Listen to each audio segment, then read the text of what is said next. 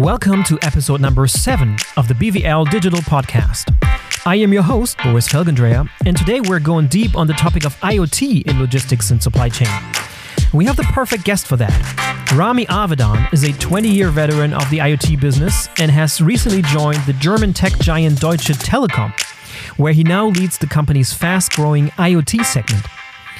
And this turned out to be a pretty long episode because we covered a lot of ground. We talked about the vision and the big promise of IoT in logistics. We looked at examples and use cases in transportation, manufacturing, and retail. We discussed security concerns and the importance of building out an IoT ecosystem of trusted partners. We took a look at a data brokerage layer that Deutsche Telekom is building into their data intelligence hub, and much more. So, without further ado, here comes Rami Avidan from Deutsche Telekom. Rami, welcome to the BVL Digital Podcast. Thank you. Thank you for having me. It's funny, we're sitting here in the Telecom Germany um, headquarters in Bonn, and I was just joking earlier that if you if you show up at the reception and somebody tells you there's a 15 minute walk to the place where you're meeting, you know you arrived at a big place. so it is a massive campus. Indeed, it's a, it's a very very big company. Um, everybody knows uh, Deutsche Telekom, um, but not everybody knows the activities that you guys do around IoT, and we'll get into that later. So this is a, a deep dive episode about everything IoT, and you're the perfect expert on the topic. Been in the business for 20 years. Um, we'll learn about that more. But and I've I've given the listeners a little bit of a of, a, of an introduction, um, but I probably didn't do it justice. So maybe you start and just tell the listeners who you are and how you ended up in this business before it was called IoT. I, I understand, right? Yeah, indeed. Uh, so first of all, thank you for having me. It's a pleasure to to be here with you. Uh, mm-hmm. So so I, I am uh, responsible for IoT within DT uh, today, uh, outside of uh, the US. So that's the only thing that is sort of outside of my uh, remit today. Mm-hmm. Um, my past is that I've been an entrepreneur and intrapreneur, right? So I've built uh, predominantly technology businesses in the space of IoT and security. Mm-hmm. Uh, and my first sort of touch point with what is today IoT was somewhat 20 years ago uh, when I, together with uh, some colleagues, founded a business called Wireless who became mm-hmm. the largest IoT MVNO in the world. Um, so that was sort of when I started, and you know, it was uh, very interesting, uh, completely different landscape. Then, you know, it was in the sort of extremely early era of mm-hmm. connecting assets. It was predominantly driven by you know companies that were forced into doing it from a regulatory perspective. Mm-hmm. Uh, it was typically the utility companies that started very early on. Uh, and then, of course, the automotive uh, OEMs uh, mm-hmm. were forced into the e-call and BCall uh, structure, and sort of all of these businesses were basically forced to get started. That's how we really got into this game. Right mm-hmm. Uh, today, of mm-hmm. course, it's a completely different game. And when did this term IoT enter the stage? Yeah, so I think uh, you will have different uh, ideas of a who founded, uh, who who came up with the name, can, right? Yeah, but you don't, you don't, you don't claim that. I don't. I, that I do not. I claim a lot of things that I do not claim. okay. Uh, but I do think it's a cool name, right? It sort of uh, depicts really, you know, what it is, right? It is about connecting assets, right? I think IoT as a term probably ten, maybe twelve years ago, mm. really started sort of circulating before it really got mm-hmm. foothold. Before that, it was pure M2M, right? Machine to machine. Mm-hmm. Before that, it was telematics, and then you know it was connected asset. You know, it's had different names in the past. And they also right? have their place, but they're like a sub-function or subcategory of the overarching. Uh, today, of course, yeah, yes, telematics yeah. is just one right. of the sub-verticals, right? Yeah, um, and I think one of the technologies that especially people in logistics supply chain are familiar with is RFID. It's funny uh, every time I have like anecdotal conversation with people from logistics, that's something they they automatically gravitate to to talk about the big promise back in the days of RFID, how it's going to be everywhere and every product and everything would have a chip on it and the scanner, and it's you know, it was marketed or presented back in the days as the, just this revolutionary thing that will change everything. Yeah. And people look back now, it's like, what happened to RFID? no, indeed. Right? So, so, so talk to us about the big promise or the big vision of IoT. So, I mean, we all probably are familiar with the um, the numbers from Cisco that they came out with a couple years ago of what 50 billion devices by 2020. So we have 2019 a few more months to go before we're at 2020. Yes. Are we where where are we with the well first of all what's the big vision and, and your point of view where where are we? Is it it's not an RFID situation, right? Where the big promise was, but it was never kept. What's what is the big promise and where are we on that journey? Yes. First of all, to me, IoT is about optimization. Mm-hmm. Okay. IoT is really about optimizing the world. Okay, you can basically carve up IoT in different segments. One of it is to actually create a better world. Okay, it is about long term. How do we, you know, produce foods better? Mm-hmm. How do we consume foods better? How do we make sure that the parts of the world that doesn't actually have food today can actually receive foods, right? Now, that's not only IoT, right? But IoT is going to contribute to that, right? I think mm-hmm. if you think about uh, the Western world, as a matter of fact, we, you know, we scrap probably around 30% of the food production, right? Mm-hmm. I mean, we need to become much smarter, right? We need to become better at utilizing the world's resources. I think if you look at a lot of manufacturing companies today, um, and you think about how they manufacture, a lot of them, and I'm not saying this in a bad way because there are financial constraints, right? But most of them produce products and technologies that are going to last for a very set amount of period. Why? Because they want to sell another product. The truth is, if we would have really been able to go into a circular economy, you know, these companies would have been able to produce products that perhaps lasted three, four, five, maybe even 10 or 20 times longer in time. Mm-hmm. But of course, to be able to sustain that, we need to change business models, right? Instead of having one time revenue streams, you need to have recurring revenue streams, service models, right? We're going into servitization. But if we would do that, we would have a great impact on our natural resources, right? And IoT will play a significant role in that. So I think one aspect of optimization is actually making the world a better place. Okay. Okay, so that's sort of Lofty one- goal. Yeah, I mean, Yeah. and I think we're actually, we, we- you know, we are getting there, right? I mean, we are seeing huge trends. Ju- just, uh, and I don't think people typically think about it, but it, but when you think about Netflix, what did they actually do? They digitized DVD, right? They mm-hmm. digitized the whole consumption of, of in this case, movies and, and and whatnot, right? But actually, what was the flip side of that? Well, we're not selling more DVDs, i.e., the actual DVD sort of from a hardware perspective, we're not mm-hmm. selling the boxes of DVDs because it's all digitized, right? And so I think I'm not suggesting that that in its pure essence is IoT, but it is technology driving these type of changes and adoptions, right? And I think IoT mm-hmm. is going to play a significant role there. So that's one aspect. The other aspect, of course, is the B2B side of things, right? I, mean, I think the world is dramatically changing. Companies all around the world needs to drastically change and adopt the way that they operate, right? You know, it, in the good old uh, world, you know, you could say that yes, you could buy a Chinese product. It's uh, uh, cheap and shit, right? Uh, that's no longer the case. You know, Right. these guys are producing technologies that is at least the same level as other- countries, very often much better quality, right? Uh, at cheaper prices. So how are you going to compete, right? You're going to have to compete in being closer to your customer, being able to offer other services to your customer, right? So I think technology and IoT as part of that is going to play significant roles in changing companies' competitive advantage in the marketplace, right? Mm-hmm. And then, of course, it's also about the cost efficiencies, right? You know, to be able to invest in the right places, you have to free up the ability to do that, right?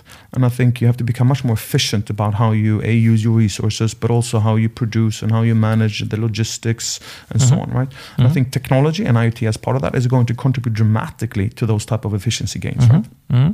and obviously you can kind of, you, you can become very sort of philosophical here but i think you know when you look at iot from business perspective in the old world we we used to talk about technology. That was the first thing right? Mm-hmm.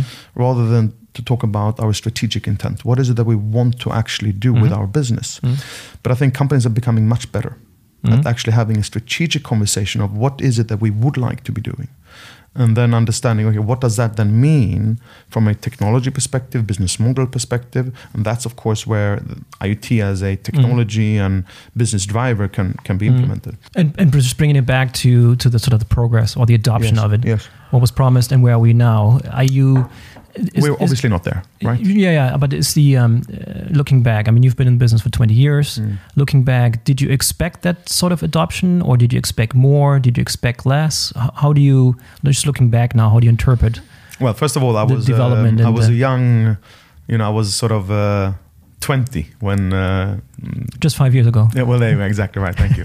you look very good, right? Now, but uh, look, I think I was young and optimistic, and you know, uh, sort of uh, the world was at my feet, and and and obviously there were no barriers. Uh, I mean, the reality is the 50 uh, or whatever number from Cisco and the 20 billion from Ericsson and all these numbers. I think I'm not so sure that these companies themselves believed in in the timeline The number is right, but the timeline was wrong. But I think what they consciously did was to drive the understanding, the education of where are we going, what, what is going to happen. Then, of course, I think to do that, you have you, you know if they would have said tw- you know 2050. Yeah, too far out. It, it would have been Yeah. too far out. So, so what they wanted to do was to change mindset, drive adoption. Right. You know, right? So I think it was always this sort of um, I sh- shouldn't say utopia, right? But but but you know, uh, I, I think everybody understood that the timeline isn't right, but mm-hmm. it was the right thing to do it. Mm-hmm. So I think we're way behind the curve, mm-hmm. right? I would argue, but I can see an increase in adoption, right? Uh, for a lot of reasons. Some of them we've spoken about. I think there are, you know, a lot of businesses understand now that th- these are, you know, they can't any longer rely on simply changing processes on a piece of paper to allow them to become more efficient and to gain new revenue streams and interact with their customers, right? They have to adopt technology. So I think and IoT as part of that, of course, then that drives adoption, right? I also think we've become much better at standardization, interoperability between systems of systems, mm-hmm. and security. We've been, you know, when we started off, it was a very scattered landscape, right? It's still scattered, but it's it's a little bit more structured so it's a little bit easier for customers to understand and the users for that matter you know where you know where do i go to obtain what type of service to be able to deliver what i mm-hmm. need right? Mm-hmm. And so i think we've had this harmonization of the ecosystem that is helping. So i think what we will see and what we are seeing uh, is obviously an, an increase in that trend. Mm-hmm. But we're obviously not at the 50 billion okay, and um, and we'll talk about the, the the area of logistics and supply chain a little bit later in more detail. But um, would you consider that part of business is behind, is on par, is on is it ahead? How has the adoption been in that in that sector? I mean, I would argue. I mean, that is probably the sector that has the deepest penetration great, hmm of IoT, right? Um, and the potential is huge. I will get I into mean, too. look, the potential is enormous there. Yeah. Uh, not only for the businesses that operate in that, but also for because you know logistics is something that spans most verticals, most areas of business, and it's not only a B two B area; it's a B two C area as well, right? So I think, uh, and not let's not even get into the environmental impact of it, right? Right. I think it's no wonder that that is a area that has adopted this full-heartedly, right? But where you know you, you have to understand that if you take all verticals around the world, B2B, B2C, whatever they are, right? And you look at penetration, you know, you still, you, you know, you're still at around 10 to 20% in most of them, right? Sometimes even below that. So the penetration. And by that you mean companies that are actively That are using actively- IoT have have Yes, any if- kind of, of project if you on. take all the trucks in the world today, Yeah. hypothetically speaking, and just using a very small portion of the logistics chain, right? Mhm. I mean, the, the penetration of IoT technologies in those vehicles is still not, you know, in a high percentage number. It's still very yeah, low. and you're including telematics in that, right? Yeah, absolutely, yeah, yeah. right. Mm-hmm. Uh, but so, and, and that is because of legacy, right? I mean, it is costly to go and implement these technologies in already deployed fleets 20 Sure. years ago. And, you know, you have the second hand and the third hand and the fourth hand market. And, right. So I think, but still, it's one of the most penetrated verticals. So you mm-hmm. understand the opportunities there is mm-hmm. Unbelievably big. Mm, mm. And what are some of the technologies in particular and developments there that have that have driven IoT in the last few years? What what have been the big innovations that have driven the adoption forward? Have prices come down? Yeah, I think Secure like Yeah, and I think it's a combination of a couple of things, right? I think Mhm. the first one, and you mentioned it yourself, Mhm. right? I think prices for everything that needs to go into an IT solution has dramatically been reduced, right? Mhm. Uh, you know, the price of hardware Mhm. is much lower. The price of the actual connectivity is lower. I'm not so sure that I'm positive to that, but but but but that is the reality of the situation, right? But also the price of the services that are sitting on top of these technologies, right? Because it's not enough now to have a piece of hardware that goes into a um, vehicle and a SIM card in there. You need to have IT services that allows you to actually reap the benefit of that, right? yeah. So I think we are seeing huge harmonization here. I think one very large piece that a lot of people underestimated in the beginning is this notion that there isn't a single player in the world that, in their own right, can develop and deploy an IoT mm-hmm. solution. Mm. Nobody. Mm. Not Apple, mm. not Telecom, not Google, not Microsoft, not Amazon. None. Why? Because there's so many different components that goes into an IoT solution. And that's a good thing too, right? It's, it's not necessarily a bad thing at all. It's a good thing. But Yeah. of course, if you think about that, then, then there are several different players that are trying to make money Mm. on being part of this ecosystem. So, of course, as we started off, you know, of course, the price points weren't harmonized. We didn't have clarity on what is the customer actually ready to, to pay. Mm. When does it make financial sense for them to actually deploy these type of technologies, right? So I think the pricing is important, but and it's being driven now by the whole notion of interoperability Mhm. okay openness of technologies the ability to be able to marry systems because at the end of the day the way this operates is that you have systems that speaks to systems that speaks to systems that speaks to right, Right. and of course that is is complex Which which is a, a big problem in logistics supply chain because you're dealing with so many different parties, right? If you look at a it's a problem but also let- an opportunity Sure, sure. Let's look at like, if you take like an Adidas or Nike. They literally have hundreds and thousands of different suppliers in Asia with varying degrees of sophistication when it comes to technology, and, and then you have logistics providers in the mix and ocean carriers, and, and, and so so what are some of the things that holding holding the technology back? i'm not so sure that technology is held back mm-hmm. So you're saying the technology is there, it has advanced. I think that we have a lot of advanced Mhm. technologies, right? Mhm. And, and and and I think that we will have even more advanced technologies. I mean, for natural reasons that that will constantly come in, and I Mhm. will share some of the things that we're working on later, right? Yep. Uh, that that really are super advanced stuff, right? But as with all new technologies, just think about the concept of 5G as a Mhm. new technology, Mhm. right? You know, when you deploy 5G, first of all, you do it in a country, right? And you do it in spots of a country, and then Mhm. you do a rollout. Mhm. And then, of course, for a logistics company to start using 5G, of course, it's not enough for it to be in a country because often it's cross borders, right?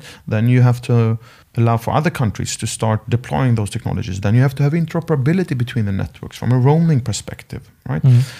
But then you also have to build the ecosystem around it. And what happens with every new G is that all the Qualcomms and the ARMs and the Quectel and the Telits of the world, i.e. the chipset and the module manufacturers, of course, you know, the price is going down dramatically on the hardware side, right? So whenever there is a new G coming, um, if, if I'm now focusing on the 3GPP world, of course, these guys try to monetize that, right? Meaning that the prices then go up, right? So at the same time as you have to build the ecosystem of players that have capabilities, competence to deploy the new technologies, because it's not only about developing new technologies, you have to have the system integrators, the hardware partners that are that are harmonizing that technology, making them available in a cost-efficient and a harmonized system of system structure. You understand what I mean? Sure. Right? Yeah. So yeah. Yeah. developing a new technology per se, standalone, typically never does the trick. You have to do all of these things simultaneously. Mhm. And if you look at Europe or Germany and Europe Mhm. compared to other regions of the world, look to China, look to the US. the European market is extremely fragmented. Mhm. Okay, if you look at the U.S. market, for example, we have what five operators, telco operators in the U.S. Maybe becoming four, Mhm. maybe. Mhm. uh, we have four to three operators in each European market, like a state in the US, right? So the dynamics is very different across all of these different markets the US, Europe, and Asia. So one would one has to understand the dynamics of what that brings to the table, right? So meaning that in the European market, of course, the competition is much higher because there are many more players all wanting to be part of this game. Mhm. There are some very big strengths being part of Europe, but there are also some barriers that we have to overcome, right? Um, That are specific to the European market, right? You also have to understand that these new technologies, these new business models are n- not typically only driven from a political perspective or from a very large enterprise perspective. You have a whole startup environment as well that is sort of driving new thinking uh, together with the universities, right? And so the US has obviously been extremely strong at cultivating the whole sort of university environment bundled with a, a startup community, bundled with a finance community that really wants to get engaged there. And I think we're making headway in Europe. I think Mhm. Germany is doing really well there. I think Germany is Mhm. obviously being the biggest economy in, in Europe. I think Germany is getting things right there. I think we're doing pretty cool stuff. I think there are other areas. My home country, Sweden, is actually, for being a very small country, really pretty cool when it comes Mhm. to startup, right? So I think Europe is making headway, but I think we are we're not fully there. I think we have to do a lot more. Um, does that make sense? It does make sense, and I um, I'm I'm keen to get more into logistics and supply chain because our listeners would likely have first touch points with IoT already, have thought about it. I mean, I don't Sure. think there's a there's a there's a company out there in manufacturing, retail, or logistics providers that hasn't thought about the topic in some fashion or another. Uh, from your point of view, why is logistics and supply chain such a promising area? You touched on it earlier, but let's dr- drill down a little bit further. What is the what is the opportunity? Why should a logistics company or a manufacturer or a, a retailer with large logistics operations, why should they consider IoT today? I mean, I think it's two different uh, areas that are important, right? One, of course, is knowing the industry pretty well, and the margins are rather are rather slim, right? So I think IoT, from a technology perspective, can absolutely help improve on the margin side of things, right? For example, a truck breaking down unexpectedly is a huge cost for these businesses. I.e., being able to understand before a truck breaks down, being able to plan for it, and send it into a garage to be repaired, ordering the right part ahead of time so that the part is there, so that you minimize the downtime of that vehicle, is super important, right, from a efficiency perspective. So I think that is just one out of very uh, one area, right. Another area is, you know, just educating the driver on how do you actually drive the vehicle in a fuel consumption friendly manner, right? How do you make sure that you drive not only from an eco perspective, but also how do you how do you brake less or mm-hmm. better? Uh, perhaps you should do gear braking much more often, right? I mean, so I think there are m- many technology or many abilities for the IoT technology to improve on the efficiency levels in that type of environment. If you continue on that flow, right? I think being able, if you just think about the last mile, you know, we are developing, for example, in-car delivery solutions. Why are we doing that? What is one of the biggest cost drivers for the for these logistics companies when they do B2C deliveries, for example, and you're actually not there, you're not at home. They have to come back, and who's paying for that? It's typically the logistics companies that are that have to consume that cost, right? So I think if you can ensure that you can always deliver, you're going to have an improved uh, cost uh, immediately, right? And also think about just like we are trying to put a lot of data on our networks when the networks are freed up because it drives lower cost for us. I think you are going to have the same situation to in in the whole uh, logistics space that if you could deliver goods in the middle of the night it would probably be much better for you because a the roads will be free so you will be able to deliver much faster and you won't have all the traffic right? So uh, uh, and you won't have the queues at the um, potential stores or, or warehouse where, where where you're going to pick up or deliver right? So i think it's about being able to do those type of things with using technology as the bearer service. For example we've developed this solution that allows for a driver to come to a warehouse and actually the warehouse is unmanned but you actually have these digital keys that allow you to open the warehouse deliver the goods confirm that you deliver the goods close it and leave mm-hmm. right? Mm-hmm. And so i think there are all these type of technologies that are going to help the businesses in this specific area to reduce costs. So that's mm-hmm. one aspect. The other aspect of course is what is the biggest uh, will or, or vision of all of these logistics companies? Because it's a business that is very competitive. Now you want to strengthen your customer, let's call it FaceTime, your relationship, and that can be done in many ways. I think technology is one of those ways. Uh, for example, I mean, if you look at companies like DPDHL and, and FedEx and all these guys, you know, they've extended their portfolio of services that to extend themselves further from logistics to you know assembly right you know they're doing you know they're, they're putting products together for for uh, Yeah. customers and, and shipping them right uh, and i think technology there is going to drive uh, increased retention and increased relationships. You know being able to integrate yourself uh, into your customers erp platforms so that the customers have real-time information of where is the goods where is it going how is it handled is it damaged right? Um, you know monitoring of goods. Uh, you know if you if you ship foods right? If you're an aldi and you have hundreds and hundreds of these shops right? It, it very important to you to know that what you know the food that i'm now being that i'm now receiving in what state is it? So that you can plan do i need to order more food? Because it's actually in a bad state because the temperature isn't right. Think about the in-store management of it the same right? I mean there are so many things that we can do here to improve create better customer loyalty. What is the worst thing for an aldi right? You come to Aldi and you want to buy avocados, but actually the avocados that arrived, they were they were either not um, um, uh, mature enough or they Yeah. were too mature, Right, right? yeah. I mean, so and then you won't go there, right? You'll go somewhere else, so they lose a customer. So I think all of these things hang together. So I think that is that is huge value. Uh, I would argue. Does that make sense? am those, I? no, those are those are good examples. A hodgepodge of different different uh, Yeah. value areas. Um, let's take a couple of specific examples of what you would consider low hanging fruits. Like, what is something like a, a company that really hasn't uh, hasn't used IoT? Where, what's a good what's a good place to start? What's like the the sort of no brainer that you in logistics. in logistics? First of all, I think most, and I think I will be preaching to the choirs here. Most companies that today have a fleet of vehicles, I think the low-hanging fruit. Mm-hmm. So maybe we should separate between logistics companies um, that have their own fleets and provide logistics services, but I'm also interested in manufacturing companies that that hire or do their own logistics and retail companies. But let's let's take logistics providers first. You were going towards Yeah, the, the yeah, truck route, right? Yeah, so yeah. I mean, Mhm. uh, the- the first obvious one is is you know being able to ensure that your vehicles are connected from a from a telematics perspective. I mean, the first the first thing I would do, the low hanging fruit, Yeah. and it is actually not rocket science, right? And it's actually not going to break your bank either. Mhm. It is to connect up those vehicles so that you have clarity of a where are they, how are they feeling, so that you can optimize. I feeling I is something going to break down? Mhm. Uh, has has it broken down? Do I need to send somebody into a garage? You know, that is sort of that's that's con- considered vital for you. That's that's something low hanging fruit. Everybody should have it. What's the penetration there? How many would you guess? How many are actually I mean obviously, using this on, technology? Well, I think I think everybody's using it to some extent, um, unless Mm-hmm. And not only telematics, where I know where the, where the truck is, but also the sort of predictive maintenance, where I know when it's breaking down. No, that, that, that, that's a no, little more no, no, sophisticated. That, right? that is a little Yeah. bit more Yeah. sophisticated, I would argue.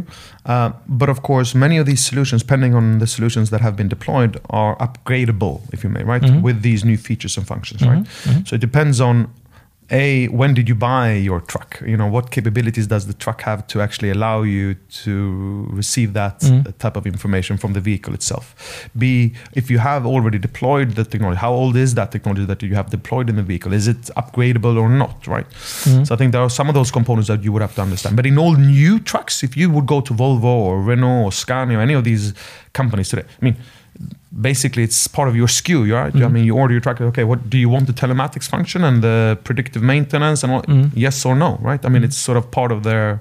Some of those companies are our customers, of course. So we Yeah. do help there a lot. maybe let's let's a, that's a good jumping point into some of some specific examples of your customers and what they're doing. in the automotive world, we're obviously heavy heavyweight, right? I mean, we do a lot there, uh, and it's not only because we're in Germany, right? I, obviously, Germany is a hotbed for the automotive industry, Sure. right? Uh, but of course, the BMWs and the Volkswagens and the Daimlers. Uh, I mean, we do a lot of work for them in many different areas uh, as telecom, right? Mhm. Uh, but also in IoT, right? Mhm. Um, but we also have automotive customers outside of uh, Germany. Volvo, Mhm. for example, Mhm. uh, is a customer of ours, and I think basically what we do with these with these players is that the obvious thing that we do is obviously connectivity, right? We allow we allow them a very smart, efficient, capable connectivity infrastructure on a global scale. So it's not only about a market or certain market; it's on a global scale, right? We we do provide them with global coverage, global SLAs, global technologies that allows them to actually deploy the technologies on top of the connectivity that they're looking to monetize towards their customers and to help their customers create value, right? Mhm. Does that make sense? Yeah, and connectivity, you mean connectivity that IoT hooks into, or is the backbone of IoT, or are you are you referring to it as in so, general? So I think Connectivity the- in general. the- this is the thing: the connectivity of IoT. And remember, connect, M2M was the starting point, and that was very much a hardware with connectivity of some sort. Mhm. Connectivity is the ugly duckling in the IoT world because it's not sexy. Mhm. To me, you take that out of an IoT solution, your IoT solution is dead. Yeah, makes intuitive sense. It is the bare necessity. If you don't have a piece of hardware that works, that is connected to whatever world you want it to be connected to, you have nothing. Which is, and I'll come to our strategy in a second, right? I think people tend to forget how important connectivity is. Most children today believe that connectivity is almost like a societal right, right? You know, having a mobile phone when you can, you know, do all the YouTubing or whatever they do, right? Um, my God, I sounded old when I said that, but nonetheless, uh, um, you know, it is a societal right, and that is sort of trickling into the B2B environment that connectivity really has very little value. Actually, I, I, I, see it completely on the contrary. It is of the utmost value, right? And so I'm very proud to be working in that specific space. But we're obviously not stopping there. I mean, we do a lot of other things there as well. So more, more yeah, more concretely, that means connectivity. Let's say inside a manufacturing plant, right? That everything inside that plant, for example, that uh, supposed to communicate with with with other things or with a network, for example, has the ability to do so. Absolutely. And then outside the four walls of the organization. Mm-hmm. I mean, we, we I mean, we're, we're, we're obviously a global telco, right? I mean, mm. we, we provide a wide variety of connectivity services that spans from, you know, for example, now in the new 5G era, I mean, we're one of the pioneers in 5G campus networks, right? To allow for 5G to, de- to be deployed mm-hmm. in a specific, maybe over a factory, right? And then, of course, that is then extended into the rest of the world, right? So that you can actually not only transmit your information within the confined space of the factory, but also actually yeah. wherever you need it to go. That's right? where it becomes interesting. We'll get yeah. into that a little bit yeah. when we talk about connectivity between these systems and other systems that yes. other companies use. Um, let's let's take one more um, concrete example um, of a specific industry. Let's let's use retail. Mm-hmm. Um, can you give us a specific example of something that you would do with a large global retailer? Sure. On the on the IoT side. Yeah, no, of course. Um, and I think uh, it's on, on, it's on it's on many different levels, right? I think first of all, you know, when you when you're a retailer and and and you look at your strategic uh, intent and what you want to do with your business, it's obviously about a, diff- a, couple of different things. Again, it's a business with rather low margins, right? Especially in the um, physical retail environment. Right? Mm-hmm. Um, and so our customers that I mean we do everything from giving them a backhaul, I mean, being able to actually connect connect up the store itself, everything from fixed line to mm-hmm. Wi-Fi infrastructures to connected assets within the store. Think about the the point of sale terminal to the shelves being connected in real time, connected back into this to the warehouse of actually knowing how many products do you have in your stores. You need to fill them up, dynamically changing prices. Yeah, that's the, where it becomes interesting. Like right? on the inventory side, for example. Yeah, absolutely. Yeah. I mean, okay. I mean, can you do, can you drill down on that? How that how that works? Yeah, I mean, look, I think it's it's again these systems of systems and different technologies working together. And of course, what we try to do here is to create holistic offerings to our our customers, right? That solves problems. Some of those technologies that we bring into play are developed by Telekom. Some of them are not but developed by Telekom. They're partners to us that we bring in to marry it. Um, so, uh, j- just if you take one of the biggest uh, cost drivers for store is actually changing prices on on the shelves, mm-hmm. right? Because if you have hundreds of stores and you want to dynamically change a price Monday morning on a certain uh, produce, somebody has to physically go and change the price in the store, right? And now, if you have one store, maybe that's not so costly. But if you have hundreds or thousands of stores globally or in a region and you want to dynamically change a price because you want to drive a specific um, discount or whatever it is that you want to do, that is a huge cost, right? So now just think about the simple thing of being able to digitize that process. Mm. So somebody in an HQ can actually press a button. Now we're changing that price, mm. right? So I think that's just one, right? Um, Another is, I mean, I'm sure you've seen in Aldi's and all of the other ones, is that they're doing these um, uh, checkouts without people in it, right? Mm. And you're not actually doing it because you want to be friendly. You're doing it because you want to be more efficient for yourself, and you want to create a customer experience that gives you a, a digital uh, identity, right? Um, that you are becoming a digital player and that you as a store understand that, right? Mm-hmm. So I think that's another interesting thing. I think the story goes on and on and on, right? I mean, wh- when are when are the foods delivered to an Aldi? Right, typically very late, right, uh, in the middle of the night, right, because they need to be sh- or very early in the morning because it the, the store needs to be stocked before it opens so that it allows people to come in uh, uh, uh and consume or, or, or actually purchase mm-hmm. purchase uh, the foods. Imagine if you now didn't have to have warehouse personnel in working at night, which is very costly, right? And there is also safety and, and uh, security regulations around that, right? Uh, imagine if you can actually do the delivery without anybody having to be there. Mm-hmm. You know, Mm. Those are the type of things that we're working on. Right? Mm. Um, we're working on secure networks uh, from a, a, point of sale uh, transaction. We do. We're working on integrating the logistics flow. You know, maybe one store that ordered something actually doesn't need it anymore. Maybe you need to dynamically reroute that truck to another store that actually has that requirement. So, you know, yeah, that's a let's let's drill down on that example, which Yeah, is sure. which is a good one. Um, I think one key thing that manufacturers and retailers and logistics companies have been talking about and trying to solve for a long time is supply chain visibility. So Yes. complete visibility of everything that goes on in your supply chain, yes, and IoT can play a, a significant vital role in enabling that. absolutely, absolutely. But the, the, the main issue there, of course, is that again you're dealing with so many different entities, right? So, uh, like a, a, a raw material and parts and components and finished goods get handed over to other parties constantly. Mhm. Uh, so where f- f- you know from from order to finished delivery, you will have hundreds of different touch points and parties involved in transporting something from A to B. Typically. How does how do you solve for that? Well, I think um, typically the way we look at these things is that uh, I don't think a you're going to solve everything overnight. Number one, Mhm, right? sure. Uh, so that's number And one. And people So, have been trying to solve this problem for a good part of a decade or even longer, for sure. yeah. Uh, and again, I uh, just just sorry to interrupt, but I, I talked to um, the head of logistics from Electrolux, the large Swedish there from, know your- them from, well. from, from your home country, and he he, he was um, describing a situation where you know the promise been made that we have the cloud and uh, all you have to do is to connect all the different parties to the cloud and off you are to the races. But then you know he described it as garbage in, garbage out, right? he's absolutely right. I would agree with that. know. Yeah, and um, because a lot of stuff still uh, relies on carriers and other other entities manually updating things and doing things in a timely fashion. Which IoT, if everything was connected and could report back to the network itself, that would solve the problem, right? So maybe Yes. look at it from that perspective. T- Yes. Talk to us about how you would go about solving a supply chain visibility issue where you don't know where your stuff is if you need to know where it is. The first concrete thing is to put everybody that is engaged in that chain into a dialogue, right?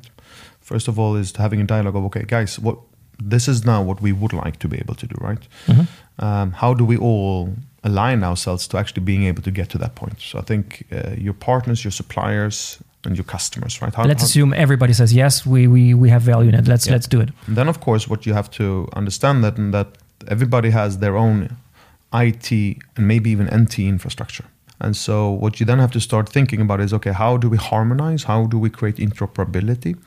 Um, the easiest thing to do is obviously to start at the um, at the starting point of the chain, right? Mhm. If you can agree on how something should be tracked and traced at the starting point, and that is then implemented at the actual starting point of the chain of events and then it actually travels with the fundamental let's call it uh, changes of that raw material along its chain right then then you're starting to create stability and, and traceability and, and understanding right so i think Yeah. it's it's it's it's And if you have if you have a situation where let's let's let's take a Nike or an Adidas, Mm. right? And they work with hundreds of different suppliers in Vietnam and China and, and places with varying levels of sophistic- sophistication. Mhm. Uh, so you have little mom and pop shops in Sri Lanka uh, sewing soccer balls, right? In Yes. factories. yes So how do you how do you implement IoT there? Because you need it there, right? I mean, if, if you don't have if you have No, black but- holes, but again adidas yeah,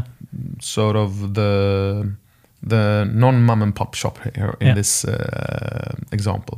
I mean, they obviously, you know, the way I've seen them do it is that they would build the technologies. They would, as part of their RFX process with the various suppliers, they would dictate that those suppliers would adopt the technologies that Adidas, in this case, have opted for, right? And so I think it's that process. But I think we're actually there is another layer that is very important and I was trying to allude to it before. Mm-hmm. And I think adopting technology is one thing. I think there is a step before that, and actually there is a step before that step even. And and so the first step is you know you have to educate and train people. You have to mm-hmm. educate and train people of why do we want to do certain things. What is the value for everybody concerned? Why are we driving this adoption? Why do we want to do it? And then when you when you have made that very clear, you have been able to take people on a journey because at the end of the day, this is about people, right? People take still takes decisions, even if we have systems that can automate decisions making. But we have to decide that we want to use that system to automate things, right? So I think we're on an edu- we're, we're you know I, I guarantee you one thing: two hundred years from now, when we are all dead, when we sit here again Exactly. in this well, room. hopefully uh, with the cryo technologies, you know, we That's may right. be sitting here, but my, uh, you know, people are going to look back at this time as one of the very interesting eras of the last several hundred years. Okay, Mm-hmm. because we are in the middle of this information era, right? Mhm. Where we are able to actually do do much more with our assets, where we are able to change the way we behave, that we are able to change business models, that we are able to optimize everything, right? And so we're going to look back upon this as a super, and everybody's going to tell us, well, we're not going to be alive, but they're going to say to each other, I wish I was there.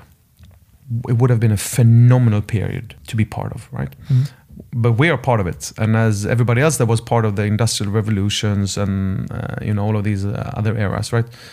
You know, we look back and then we say, well, "I wish I was part of that," right? Because Mhm. you don't really realize it as you were part of it. So I think we are in a very interesting period where we are a, on a journey of education. We are on a journey on towards servitization. We are on a journey of understanding what can we actually do with all of these different things that we now have at our fingertips, Mhm. right? Mhm. And so coming back to Adidas, sorry for being a bit uh, philosophical, but coming back And to that- again, we just picked Adidas as a random example. it's not, it- we're not it- referring to any uh, we- specific we- We're example. actually not yet doing any IoT technologies with Adidas. Maybe someone's to, listening. To, wha- to what I know, uh, but if Adidas is listening, would love to uh, interact with you guys. Um, being a big football fan, right? Maybe we can do some Oh, connected yeah. footballs and whatnot, connection. right? Yeah, to be able to do what they want to do. Which makes sense for them in that very difficult environment of having those type of partners as uh, that you mentioned. I think the first step is education and training. The first step is actually making them understand why they have to adopt this, and then Adidas has to take a leap of faith and pre-invest. And they have to help them because these companies can typically not carry that type of investment. Mm. So Adidas would have to find partners, maybe like Telekom, to help them take those solutions to market Mm. and allowing their suppliers to adopt them to make them ready to be part of this sort of cycle. I'm just thinking about also the, the, the other uh, dynamic that comes into play is the fact that there are certain industries, and I think cloth manufacturing is, is part of that, where you quickly change um, suppliers all the time, Yes. Right? So you don't have, it's not a situation where, like for an automotive manufacturer, for example, you always have the Bosches and the Continentals and, Yes. and, and the, the Schaefflers of the world, but you have, one day you have yes.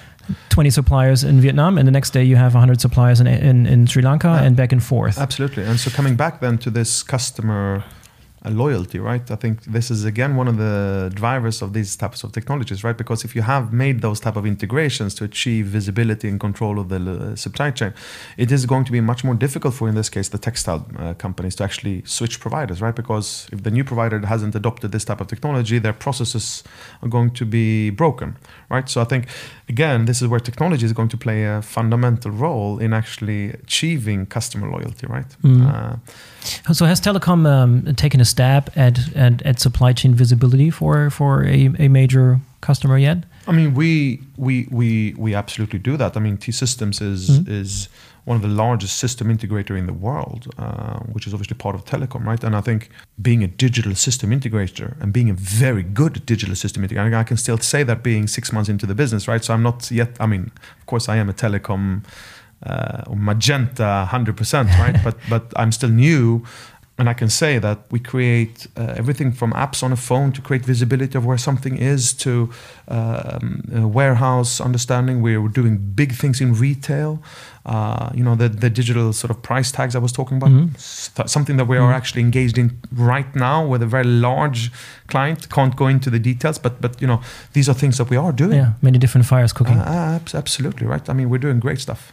So to just give you some examples, right? I mean, we are, you know, um, perhaps not perceived at Telekom as the most innovative com- company, which I think is really oh, wrong. you by are. the way. Maybe you are Uh, selling yourself yeah. under value. Yeah, uh, well, I think we are extremely innovative. Actually, I think we are, uh, especially on the connectivity side. I think we are, uh, you know, we're the front runner. We're uh, in most of the communication areas, right? And I also think on the digitization in general, I think we we do a lot of really cool stuff. Just as an example, you know, we are uh, engaged in a um, in the concept of being able to use drones to uh, using AI in the drone to be able to actually assess a warehouse and understand what what raw material do we have, where is it, what is the quantity of it, Mhm. uh, where is it located, to be able to steer the truck driver to come in and actually being able to pick it up efficiently and maybe or even automatically ordering new when it's running out. And so I think you know, we are doing a lot of these things that are applicable in, in the logistics uh, space, right? I mean, another example, which is not new. I mean, this is one of the oldest logistics example, which is contact,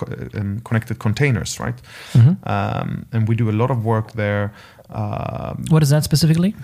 I mean, look. f first of all, uh, it's just by being able to understand a what's in the container, right? So being able to understand what has been put into the container.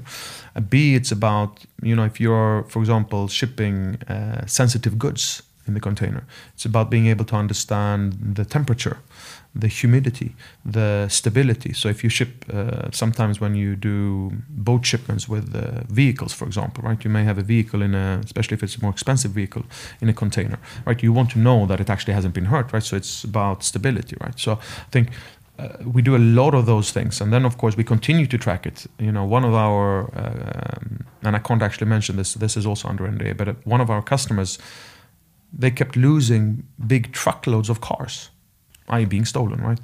Now if you can then continue to from the boat the truck comes and picks up the vehicles. If you can track and actually locate where they are and you can do geofencing and actually say if the, the, the, this is the route of the truck the truck deviates from that, we should be immediately alerted, maybe even have an interconnect into the police to say, look, this somebody is stealing this, right? Mhm. Maybe connect, maybe d- directly contacting the driver and understanding, you know, is everything okay?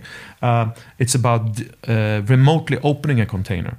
I the the transporter of the container may not be able to open it. Maybe the you know what you can do is then digitize that process, which we are doing through some of these container solutions, being able to remotely open a container uh, or allowing for a container to only be open when it's reached reached its destination through geofencing right Yeah. so there are a lot of those different things that we are marrying together and so it's again it's about solutions because some customers will want to start somewhere in that chain of events and some will want to start elsewhere some will want to do everything so what we're doing now we're, we're building these portfolios of different technologies and, and models that allows customers to actually pick and choose where they want to start because different customers have different requirements right? So i think i think being Telekom you know historically we've thought very much around you know in an iot perspective right uh, on a verticalization and building solutions that are vertically focused. Now as much as i understand that that's the sort of way customers pur- purchase right that doesn't necessarily mean that we should be building vertical solutions ourselves so I think one of the big things that we're transitioning towards is more of a horizontal position. Now, if you think about all verticals around the world, disregarding if they're in logistics or if they're in utilities or if they're in automotive or if they're in healthcare or agriculture, you know, if you take all of those verticals, disregarding of where they are in the world, basically they're all very similar. Now I'm talking about technology requirements. Okay, they all need some sort of hardware with some sort of sensor with some capabilities, with the ability to connect up into a infrastructure, being able then to transmit the bits and the bytes into a system that crunches it, maybe integrated into ERP systems, right? All of those things are actually identical. So if you look at these verticals, 70% of all of the components are the same. The 30% is the verticalization, right? What type of sensor do I need for this specific activity? Um, what systems are being used in that specific vertical. So if you look at the industrial vertical, for sure, for example, the ERP of choice is typically SAP. Sure. Right. Mhm. So then you need to be able to be integratable into the SAP. Th- Those are the verticalization of the IoT components. So I think where we as Telekom in general, and I'm excluding T systems for a second, but as I, the IoT business within Telekom, what we're building now is this sort of horizontal architecture to, to allow us to cater to as much of that 70% as we possibly can, Mhm. but not in our own right. What that means is that, of course, we are going to continue to do what we do really well, which is develop a lot of good, solid solutions ourselves. But we're also going to open up this architecture and infrastructure to allow for third party products and technologies to partake of this sort of open ended architecture that caters to the 70%. Mhm. Okay? Mhm. So that's the first thing. And then the second thing that we're doing, which I think is super important, this is obviously where T Systems is going to play a major role, is that we are going to then go out into the market, and we started that process already, and actually invite customers to build the vertical solutions on top of this architecture. Mhm. Okay. Now, T Systems, for obvious reasons, is going to be a, a huge partner, if you may call it that, uh, in that type of process, right? Digitizing and verticalizing that horizontal stack. Mhm. Now, why is this important? It is fundamentally important for the likes of the Aldis and the Adidas and the Volkswagens and the BMWs. Why? Because today, if you look at, I mean, and we've talked about it without actually talking about it, all of these technologies are in silos today. That drives enormous operational cost for the customers. So, what we're trying to do now is actually to say to the customer, look, instead of having these different technologies in silos, why don't we marry them together into an architecture that actually allows you to reutilize the same technologies but for different use cases? Okay, mm-hmm. and then build the use cases on top of this architecture. And so, so I think what we're going to drive by this type of adoption is a much more cost-friendly position for the customer. So that's number one. Number two, what we're also allowing them to do is to think much broader because today, of course, when they think about a new use case, they think, okay, now I have to complete a new hardware, complete a new architecture, infrastructure, new cloud, new, that whole thing, right? And actually, what we're saying, actually, no. You have the architecture. What you have to do is that 30% that sits on top. Mm-hmm. And as you deploy more and more use cases within your business, actually maybe that 30% becomes 10% to open up a new use case. Mm-hmm. Right? So actually what we really want to do is future proof our customers. More importantly, you know, we are in the era of new technologies coming left, right, and center, right? And I'm by no means going to advise on which technologies are going to come and to be used and which is going to be standardized and not. But what I think what we're saying and what we're doing here is we're allowing customers to actually feel pretty certain about whatever new technology they will want to adopt. They can actually plug it straight into this architecture mm-hmm. and allow for it to be mm-hmm. used. So what we're doing, not only are we being, building this architecture in a very if I can say humbly, smart way. Mm-hmm. Uh, uh, we're also building this very large ecosystem mm-hmm. of partners. And why is this valuable to, to customers? I know for a fact, having had now thousands of these customer interactions over the last years, that all of them are understanding that you, they don't want vendors. They want partners. And they want to build their own partner ecosystem for their specific industry and sub vertical that they may be focused on, right? More importantly, most of these verticals and industries are not standalone entities, right? They interact with other industries and other verticals, right? And so what we're trying to build here is an ecosystem that we can help our customers utilize to allow for them to, to have their own ecosystem through our abilities of having built an ecosystem and for that ecosystem to be cross vertical right because it is no longer these silos so i think we are going to become a trusted advisor a guide mm-hmm. to our customers in a much more extent than we have uh, done before mm-hmm. right and that is fundamental mm-hmm. um, one thing you said earlier uh, prompted prompted a, a, another thought for a discussion and uh, when you talked about remotely opening containers mm-hmm. the first thing that popped into my mind is security. Yes. So obviously, one of the big concerns for everybody who has thought about IoT is always security, right? I agree. Um, and in fact, um, we we um, BVL Digital and and um, Telekom did a, did a study together. Uh, where they talked about integrations of different systems and um, the promise of IoT and how different systems talk to each other.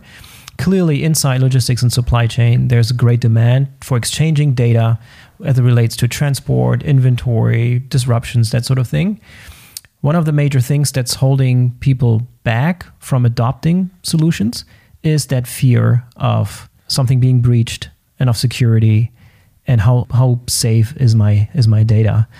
But let's talk about that. Let's talk about security and uh, are these concerns real? What concerns are real? Which ones are overblown? How do you how do you ease people's fears about security? So first off, I understand the fear. It's warranted. Mm-hmm. Okay, uh, in the sense that we, as the ecosystem players, and I'm not necessarily talking about Telekom specifically now, but the, all the players that have been in, interacting in the space of telematics, M2M, and IoT over the years, have been extremely focused on their proprietary technologies. So, mm-hmm. one of the key aspects of this is standardization. Mm-hmm. Okay, which obviously Telekom is a huge proponent of, right? We're, we are one of the standard drivers in the world, if I'm really honest. Okay, uh, and because standardization drives interoperability, interoperability using standards drives a secure environment. Okay, so I think that's one aspect of it, mm-hmm. right? And we're working very hard on on on on that specific part of of the business. The other part of the business, of course, is you know, and people tend to forget that you know I think I, I, is it 75 or 80 I don't remember but it's, it's, a very high number of the number of breaches are actually not hostile breaches they're breaches because there is an an employee of the business that makes a mistake mm. not on purpose but that then leads you to a technology position right which is we shouldn't be able to make mistakes and a lot of people. Or should we, we should expect people to make mistakes because well, it's no, never going to go away. Yeah, that's true. But yeah. if you build technologies in a in such a way that a it's almost impossible to make mistakes, you are going to reduce those type of breaches dramatically. And that is about you. You know, it's about UI, right? It's about uh, userability. It's about uh, four eyes. It's about um, you know uh, like in the old Bond movies, right? When you shoot off the rocket, it's not one key, it's two keys, right? and you're there far away, so you have to have two people doing right. it. You know, so it's about you know it's not only about you know the interoperability and the encryption you know you have another layer that people tend to forget about right which is this people people layer right and mm-hmm. i think technology can help solve some of that and i think we've pretty bit as it as not, tel- not not Telekom specifically but the players in iot have been pretty poor at, at, actually achieving that. And i think we're working hard on driving that type of adoption as well.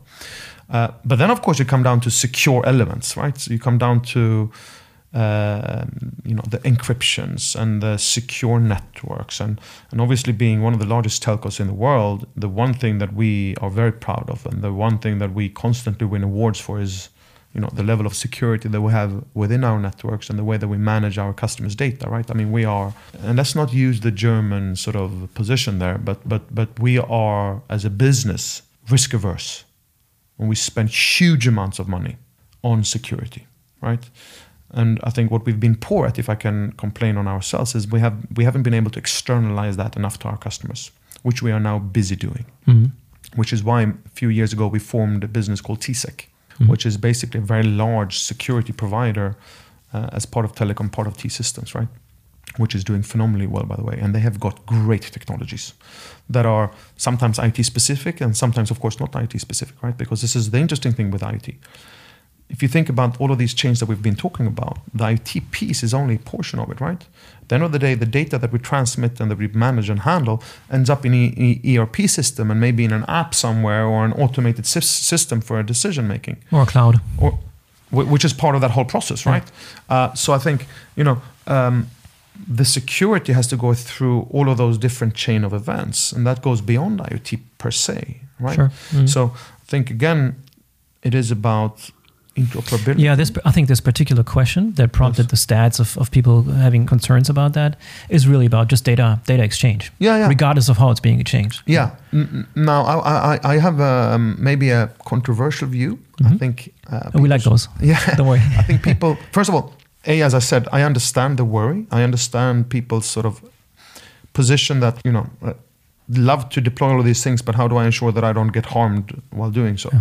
So I think the first my first recommendation is you know think big start small scale fast right i mean there's no point in connecting up everything day one if you don't if you don't feel secure right you're not going to do it with sure. gusto mm-hmm. so i think that's my first recommendation my second recommendation is that you need to turn to partners and players that you trust mm-hmm. Telekom obviously yep one yep. of those players right uh, and thirdly, I think what you need to do is to make sure that you are in control of the systems that are being used as part of your infrastructure, right? Mm-hmm. And I don't necessarily mean that you need to choose every single component, but you need to be very strict and clear of what your expectations are and how you expect that data to be managed and handled throughout that chain of events, right? Mm-hmm. Uh, so that's what I'm. That's my recommendation for these for these uh, customers, right? And we're obviously happy to help them, you know, as guide them through that process of how should they be thinking because it's a complex thing, right? It's not not everybody is a security expert, right? Sure. So I think that's that's one aspect. The other aspect, of course, is that, and now we come to the little bit more of. Um, controversial point of view, maybe I think you know we are today using below five percent of all of the data that we are actually generating, right? Mm-hmm. Uh, which maybe it's even mm-hmm. less than five percent.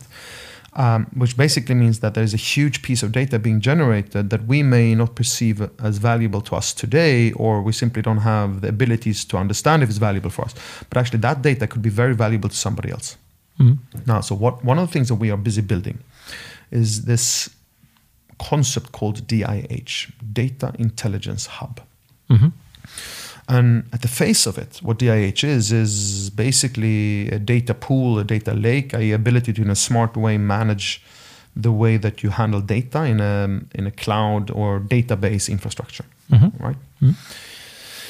The second part of that is, of course, the workbench from an analytics perspective. i.e., being able to actually do analytics, right? Hmm. Be able to create those type of insights that you're looking for, and Right. then being able to interact that with ERP platforms to drive certain decision making. Yeah, make it actionable. Ma- yeah, make it yeah, actionable. yeah. Now, so far, what these two components that I've talked about are, I shouldn't say generic because they're absolutely not generic, super complex stuff, and we've invested enormous amount of money, and we're going to continue to do that there. But there are other players that are doing similar things. Not many, but there are others, right? But the third layer, and that's where I guess I will be a little bit controversial, is the layer that I'm really proud of and that I think is going to take us into the future. It is the data brokerage layer Data brokerage layer. Okay. data brokerage layer. And wha- so, what am I talking about? I'm talking about that 95% of data that we're actually not using, maybe Mhm. even including the 5% that we are using. Because that data, if you can monetize that data, you are, let's say that you're a factory owner and you have ABB robots and you've got Siemens uh, PCBs and you've got uh, KUKA robot and whatever machinery you have in Yep. there, right? You are amassing huge amounts of information of, you know, how are they working under what circumstances are they working what is the production levels efficiency level you know you, you, you're building an enormous amount of value Mhm. okay why shouldn't you be able to monetize that value in a secure way so what we're building as a third layer in DIH is this marketplace of being able to actually broker that type of data in a mm-hmm. controlled manner So I'm a manufacturer, and I could sell the data and the insights from my manufacturing activities yes to for what? example. To to another manufacturer that has Okay. just implemented the the same machineries. Huh. Um, or to to a factory owner who wants to deploy those type of machineries and they want to compare which machinery is going to deliver what efficiency levels. Mm. Um, what is the cost to actually drive those machinery levels over time, right? And there's one thing when the vendor comes and tells you this is the statistics and this is what we promise and this is how it delivers. When you actually get the real real insights, super important. Mm. Interesting. That's on, already on the way. Uh, But it's not uh, being used. Is it like what? Is it already in use? Is it being Yeah, built? We, is it? we actually have customers using Awesome. it already. yeah. The, the city of Bonn is one, of course. City of Bonn. City of Bonn, right? Uh, and we've got some very large things happening there at the moment. Uh, Yeah. So, so it's really exciting stuff, actually. Exciting, exciting. Well, Rami, we've we've been talking for a long time, and it was um, time flew by. Um, I thought this was a very interesting conversation. I like. I understand why you enjoy public speaking. Yeah. so yeah, hopefully there were some interesting um, nuggets in here for people from logistics, supply chain, and related areas. Thank you very much for having me here uh, on the campus. I very enjoyed the time here. Thank you very much for being on the program. well, thank you for having me. It's been an absolute pleasure. Thank you so much. Thank you. All right, that was the BVL Digital Podcast episode with Rami Avidan from Deutsche Telekom. If you liked what you heard, don't hesitate to give us a positive review on your favorite listening platform. And don't forget to subscribe to the podcast so that you don't miss any future episodes. We have a lot of interesting guests and interesting topics coming. Until next time, your Boris Felgendreher.